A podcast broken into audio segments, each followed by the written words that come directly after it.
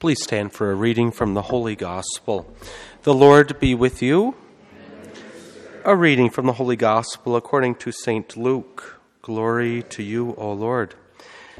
After eight days were accomplished, that the child should be uh, circumcised, his name was called Jesus, which was called by the angel before he was conceived in the womb. And after the, after the days of her purification, according to the law of Moses, were accomplished, they carried him to Jerusalem to present him to the Lord. Behold, there was a man in Jerusalem named Simeon, and this man was just and devout, waiting for the consolation of Israel, and the Holy Ghost was with him.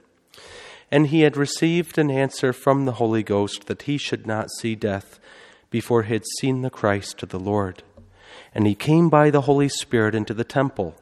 And when his parents brought in the child Jesus to do for him according to the custom of the law, he took him into his arms and blessed God and said, Now, Lord, you can dismiss your servant according to your word in peace, because my eyes have seen thy salvation, which you have prepared before the face of all peoples, a light to the revelation of the Gentiles and the glory of your people Israel. And his father and his mother were wondering at those things which were spoken concerning him. Simeon blessed them and said to Mary, his mother, Behold, this child is set for the fall and for the resurrection of many in Israel, and for a sign which shall be contradicted, and your own soul a sword shall pierce that out of many hearts thoughts may be revealed. The Gospel of the Lord. Please be seated.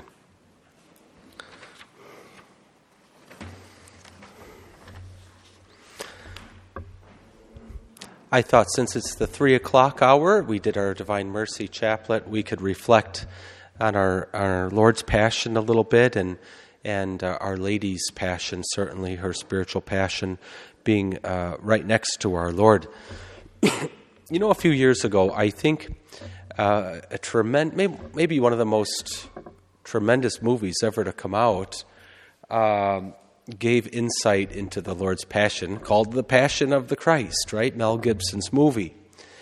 And one of the, uh, I think, unforeseen at least uh, from what I've read and what I've heard, one of the unforeseen effects of that movie was an incredible um, appreciation for Mary, for the Blessed Mother.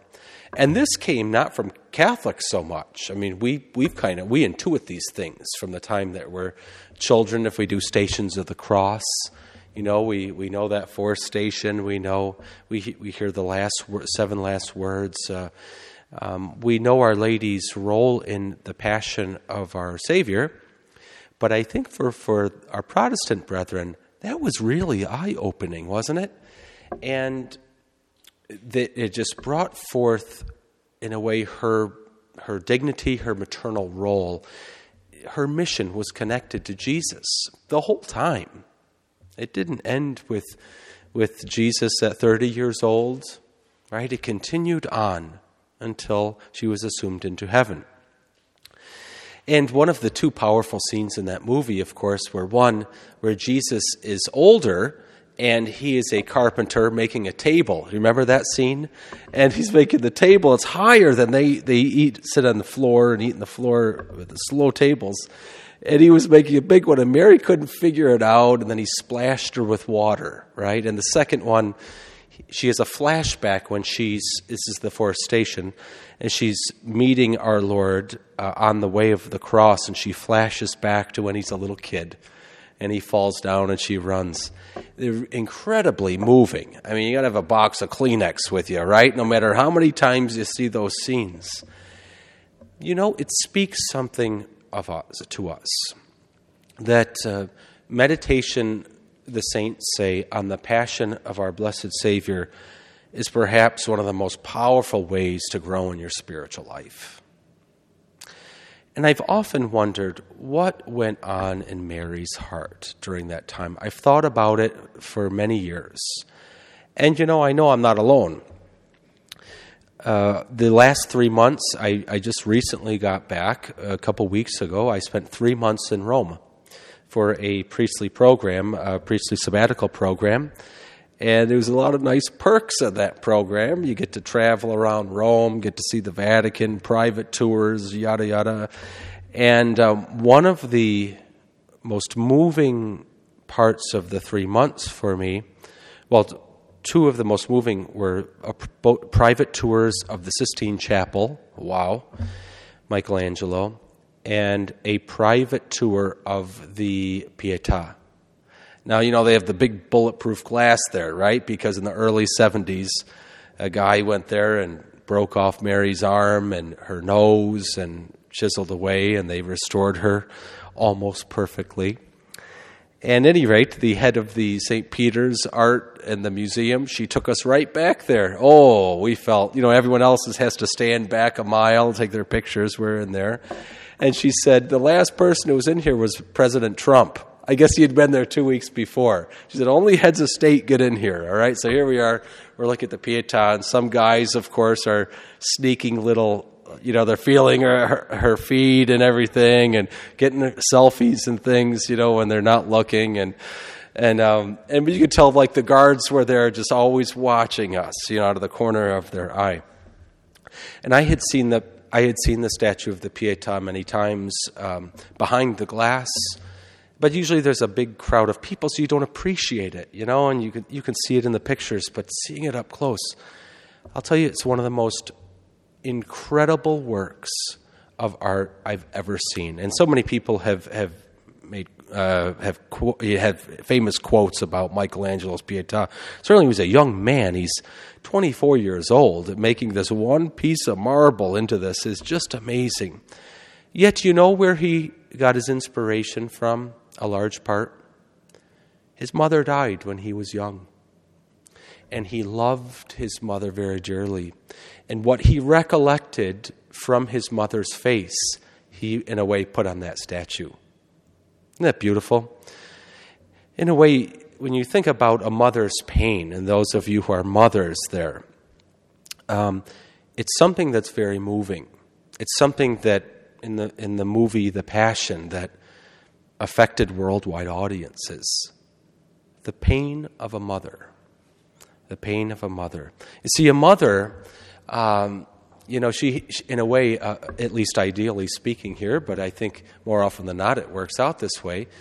A mother, she doesn't really think much of herself when it comes to her children. When it's to the husband, maybe, okay? But with the children, you know, it, my life, I sacrifice my life for my children. That's how, certainly how Our Lady was. You know, in the Gospels, there was a prefigurement, I think, of Our Lady's pain, her sorrow that Jesus foresaw. There was a, a woman, and she was a widow. She had only one son, so she'd lost her husband. Now she lost her one and only son, the widow of Nain. And there was the funeral coming out of town. Jesus took a look at this. Now, I can imagine our Lord looking at this and thinking about perhaps one or two years into the future and seeing the pain of this mother losing the husband and now losing her only son. It moved him so much, he stopped the funeral procession and said to the boy, Get up. There he goes. One of Jesus' resurrection um, miracles. I think it, he intuited the pain of that widow. You know, and it would be it would be terrible. It's a terrible pain that I think Our Lady felt. Harriet, Harriet Beecher Stowe, you may have heard that name. She, of course, wrote that famous book that millions have read, uh, Uncle Tom's, Tom's Cabin. She was a very devout Christian Calvinist. And one time she went over to Europe to visit many different places and because uh, she loved art and she loved artworks and sculptures and she found herself in the sistine chapel area and she saw raphael's jewish maiden madonna who it was a very realistic painting. And this is what she says. This is from a calvinist. Uh, she says um, it's affected her so deeply. She saw in it, quote, the idea of sorrow in heaven, sorrow for the lost in the heart of God Himself, which forms the most sacred mystery of Christianity. Well, not bad for a Calvinist, right? And it this this Raphael's Madonna of Our Lady of, of Sorrows, in a way, it inspired her to be, write a beautiful poem, Mary at the Foot of the Cross. Here's a Calvinist woman, right? Her father was a Calvinist preacher, her husband was a Calvinist pastor, and here she writes this, this beautiful poem about Mary at the foot of the cross. I, I um, it's about two years ago. I had somewhat of an insight. It's very mysterious what's going on in our Blessed Mother's life and her interior. Um, but I felt like I, I had touched a little bit of it. I had a good friend who had uh, three or four children, and he developed a brain tumor. And be, now I know it's, it's just terrible, but be, as soon as he got the brain tumor diagnosis, his wife left him. Oh, the poor Job. He was like a Job, you know, and he had to go through all of the, of course, the cancer treatments, and little by little, uh, he he got worse and worse, and ended up dying. And I did the funeral, and I did the, uh, and I did the uh, the service, the burial service as well. I was somewhat friends of the family. And afterwards, uh, I had not met his mother before, so it was at the, we had just buried him, we were all putting the roses, and uh, very sad for a young father and his children and the whole family, the brokenness of the family. And uh, so I, uh, I knew his sister quite well, and his sister said, Father Anthony, this is my mother. I said, Well, I'm very sorry for your loss. I, I knew your son very well. He's a dear friend of mine. And, uh, and she says to me, This is the third of my four children that I've buried. No one should have to go through this. And let me tell you, as a priest, I did not know what to say. I said, My prayers are with you. And I felt like I, I touched a little bit of what was going on in the heart of our Blessed Mother. I often think that um, on Good Friday, if you could get a drone, one of those drones that can kind of go around, you know, and you and it's above Jesus and it can go around the people and what do you see? What would you see, right? A 360. You would see um, our Lord on the cross there at the center, right, and and our ladies there, two thieves. You have a number of Jewish priests there, religious leaders you have the Romans there. What is Our Lady experiencing in all of this, and not just uh, the loss of her son? Our Lord, we, and rightly so, uh, dress him modestly on the cross, but the Romans did not do so. It was a great act of humiliation. So here's a, a mother not only grieving uh, the dying of her son, but incredible humiliation before the world. No clothes on at all. What else does she experience? She experienced the blaspheming of the Jewish priests at her son. She experiences the diabolical activity of the soldiers. They are gambling. This is not a virtuous act, and it is not from God. Soldiers who crucified her son eh, you know, flippantly gambling for his clothes. She hears this, this blasphemy of both thieves. One changes his tune, but in the beginning, both thieves are blaspheming her son. She experiences the absence of his closest followers, whom she would have known well and loved. Mothers, you know what you experience through your children, huh? She, she would have experienced all of this. I think our Lord's biggest suffering from the cross was seeing his mother. I really do. I think, as bad as the nails were and everything else, I think the biggest suffering for him was to see his mother go through the suffering. I, I think that would be for me, you know, and of course, her greatest suffering is to see her son like this. And the emotions that must have been going on in her heart, I don't know. But it certainly was sorrow. It certainly was not happiness, whatever that means, right? Um, our Lord Himself forgave everyone. He prayed to forgive everyone. He prayed to His Father in an incredible darkness uh, in His humanity. You would think that Our Lady is somehow accompanying our Lord in all of those. There was, um, you may remember back in 2012, a woman, Jennifer Hubbard, and she lost her daughter in the Newtown, Connecticut, Sandy Hook um, tragedy where 20 kids um, were killed and six adults were killed, and her six year old daughter was killed. Jennifer Hubbard, devout Catholic now. And she gave a number of interviews after that had happened, at least a few months after that. She's actually written for Magnificat. And she relates that in that time, they weren't so devout Catholics, you know. And then she says, when that happened, she said, of course, to God, she said uh, she hated, obviously, losing her daughter, what had happened. She hated the fact that God allowed this to happen to her son. Uh, she hated the fact that her daughter was gone and it seemed like the house was, was so, so quiet. But then she says this quote, Then God began to fill the holes of my heart. Because when you let God heal you, allow Jesus to come into your life, your perspective changes.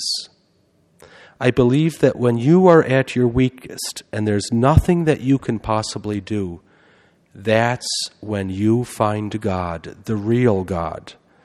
And I'm still standing, and in some ways, I'm standing stronger than when Catherine was still alive.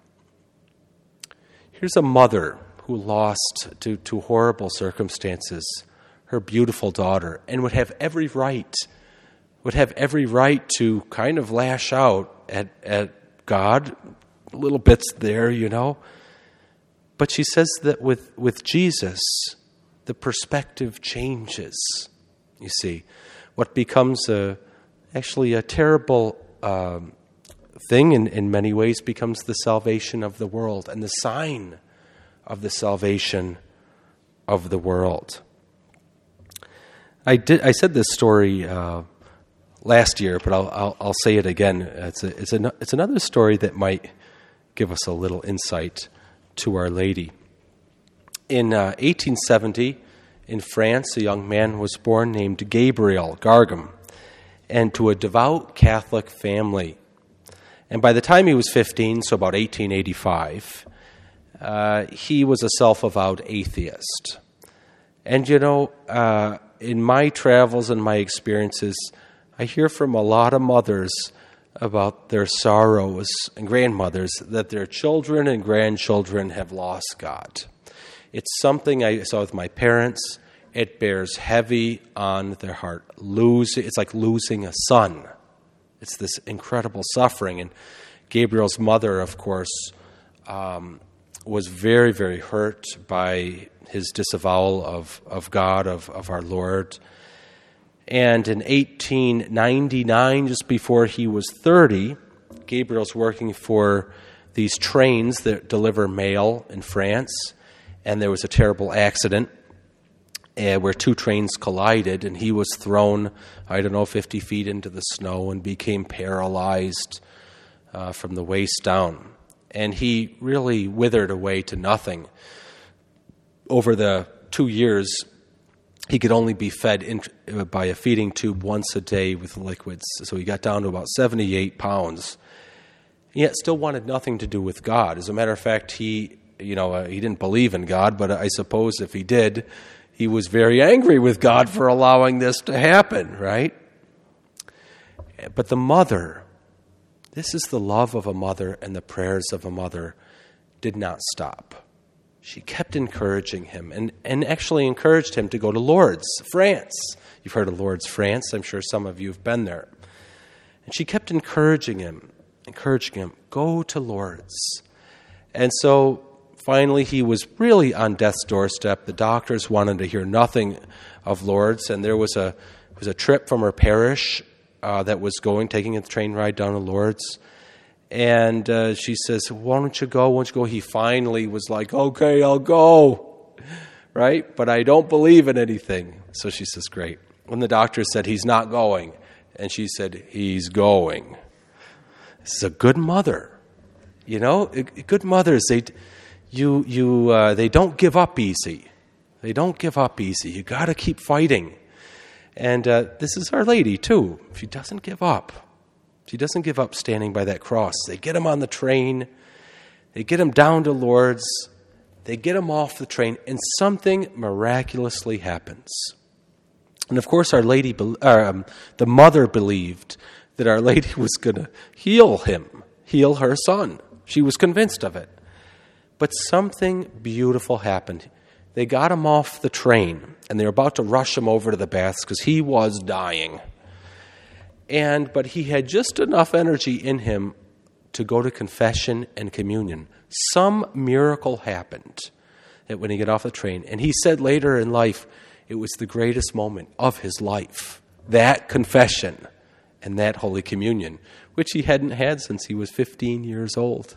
Well, they rushed him over to the icy baths, plunge a dying man into the icy baths, and guess what happened? He appeared dead. He stopped breathing. They put a sheet over him. So Gabriel and the mother was, well, she was happy he went to confession and communion. She really thought he was going to get the miracle.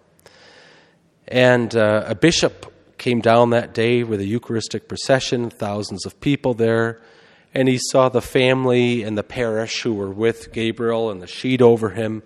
They were mourning and weeping. It had been a few minutes since he died and he did a little blessing with the Blessed Sacrament there.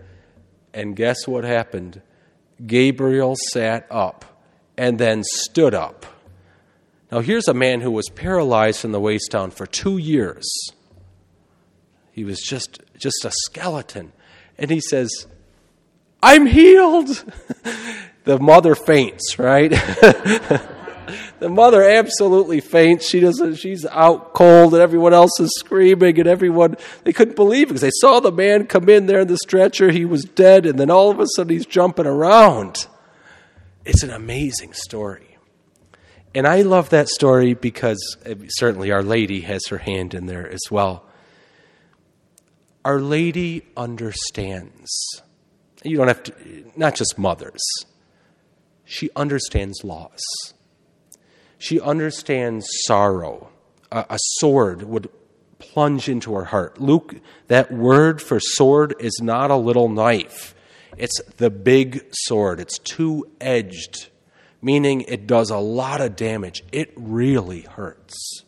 This is, again, it's not just the, for her, the loss of her son, that's primarily that, but it's all these other things that compound it right? The complete rejection, the demonic activity, the betrayal, uh, the desertion, everything that surrounds this. She bears in her heart. She knows the sorrows that we go through, not just the sorrows, but the deep ones that cut to the heart losing of a spouse, losing of a child she understands that. And that's why I think she's so, so instrumental in our healing uh, when we experience these things uh, in our life. She never gave up, brothers and sisters. She never gave up, and she had heard those words. She pondered them, she guarded them, she treasured them, the words that He will rise on the third day. If Our Lady teaches us anything about the cross, and about the loss of our loved ones, it's hope. This is not the last word of losing someone we cherish. She teaches us hope. I'll leave you with perhaps my favorite poem of our Blessed Mother by a great uh, writer, English writer of the 20th century, Hilaire Belloc from England. And it's a, it's a poem about Our Lady at the foot of the cross. And it goes like this They warned Our Lady for the child. That was our blessed Lord. She took him into the desert wild over the camel's ford. And a long song she sang to him, and a short story told.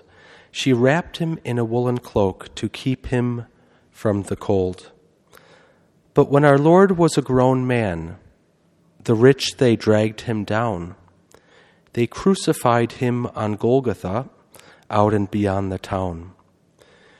They crucified him on Calvary upon an April day, and because he'd seen her little son, he'd been her little son, she followed him all the way.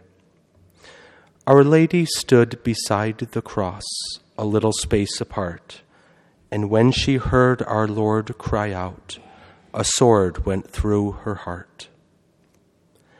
They laid our Lord in a marble tomb, dead in a winding sheet, but Our Lady stands above the world with the white moon under her feet.